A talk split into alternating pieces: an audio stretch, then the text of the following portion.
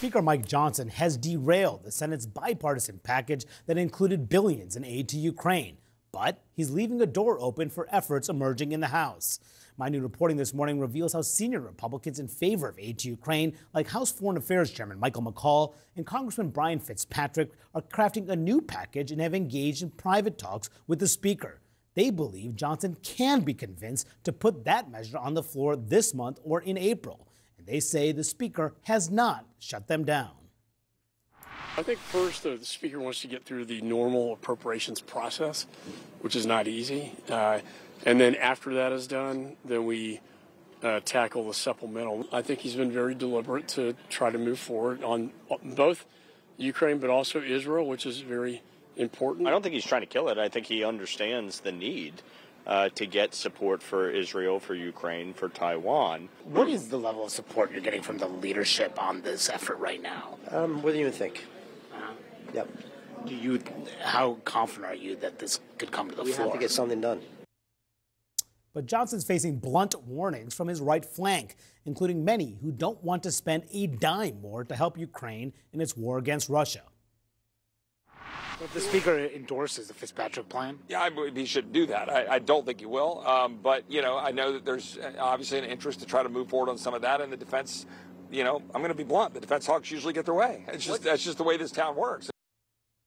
Now, this package is being drafted in the House is different than what came out of the Senate. And part of it, includes less money for Ukraine, Israel, and Taiwan, about 660 billion dollars. Sorry, 66 billion dollars worth. It does not include humanitarian assistance. That's a big red line for Democrats. Also has some uh, border policies, including the so-called Remain in Mexico policy. Lauren, uh, you're covering the Hill every day with me. You're talking to all these members, reporting this out.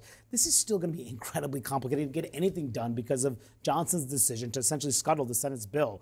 Even if they get a bipartisan bill here in the, in the House, getting it approved into the president's desk in a timely fashion is a high hurdle, to say the least. Absolutely. Let's pretend for a minute that Speaker Johnson does put some compromise bill on the floor where are the votes coming from? Your story gets at this reality. You're going to lose some folks on the left.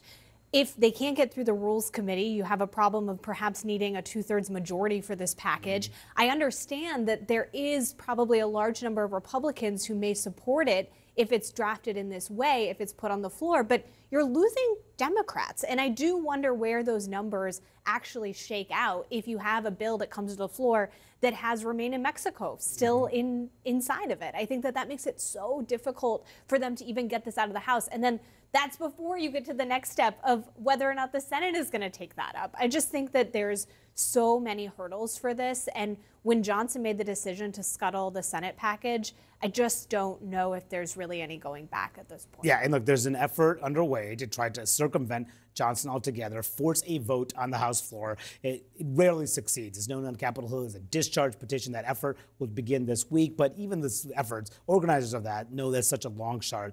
Uh, thing to successfully accomplish. But they're talking about that because of the opposition on the right flank. There are people who are dead set against any more money for Ukraine. And frankly, some of them are warning that it could cost Mike Johnson his job. So I think it's pretty foolish to bring a, a funding bill to the floor on something that the, the American people just don't support. And our job title is representative. Our job title is not um, fund the CIA's war against Ukraine. Mm-hmm. That's that's not what we're elected to do. Ukraine divides the Republican conference, so if it doesn't have Republican majority support, it should not be brought. Uh, if it's not paid for, it should not be brought, and it shouldn't be combined with something else like Israel, which has overwhelming support in the Republican conference, including from myself, to try to sort of hijack one concern for the other.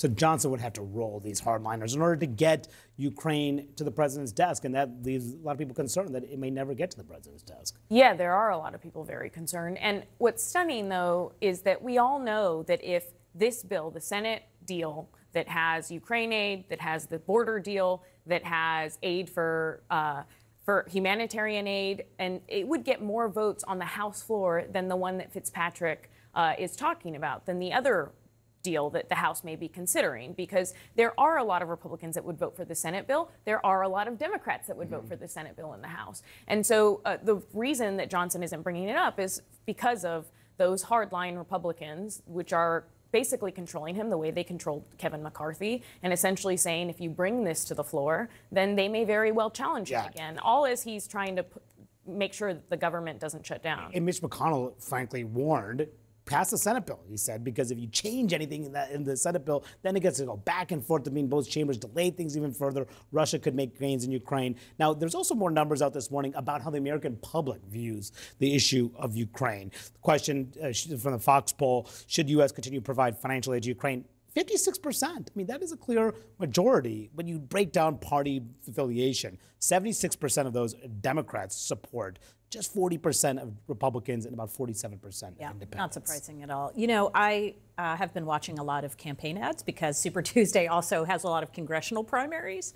And if you watch the Republican primary ads, every single one of them mentions the border. I mean, every single one. And that is where the energy is right now. There are a couple of races where supporting Ukraine is actually seen as a negative, right? Going after an opponent, for example, who supports more aid for Ukraine in, in a Republican primary, it is not something that is supportive. One is supported by uh, the Republican primary base. One thing I am curious about that if he brings it to the floor, it also puts doesn't it put Democrats in sort of a tough spot to have to vote against uh, some of these issues, especially on the border, Yeah. who are in swing districts. Yeah, and right? look, it- Uh, uh, and that that is why that it's uh, un, you know what is the path, as Lauren was saying. There's There's no path necessarily Right. to it passing, but in terms of a political vehicle, it certainly could. Uh, you could argue that it gives Republicans a chance to say, "Well, we put something on the floor, Yeah. and you and Democrats voted against it. We aren't the ones that are being problematic." the politics are so complicated, and this all comes is just there's just so much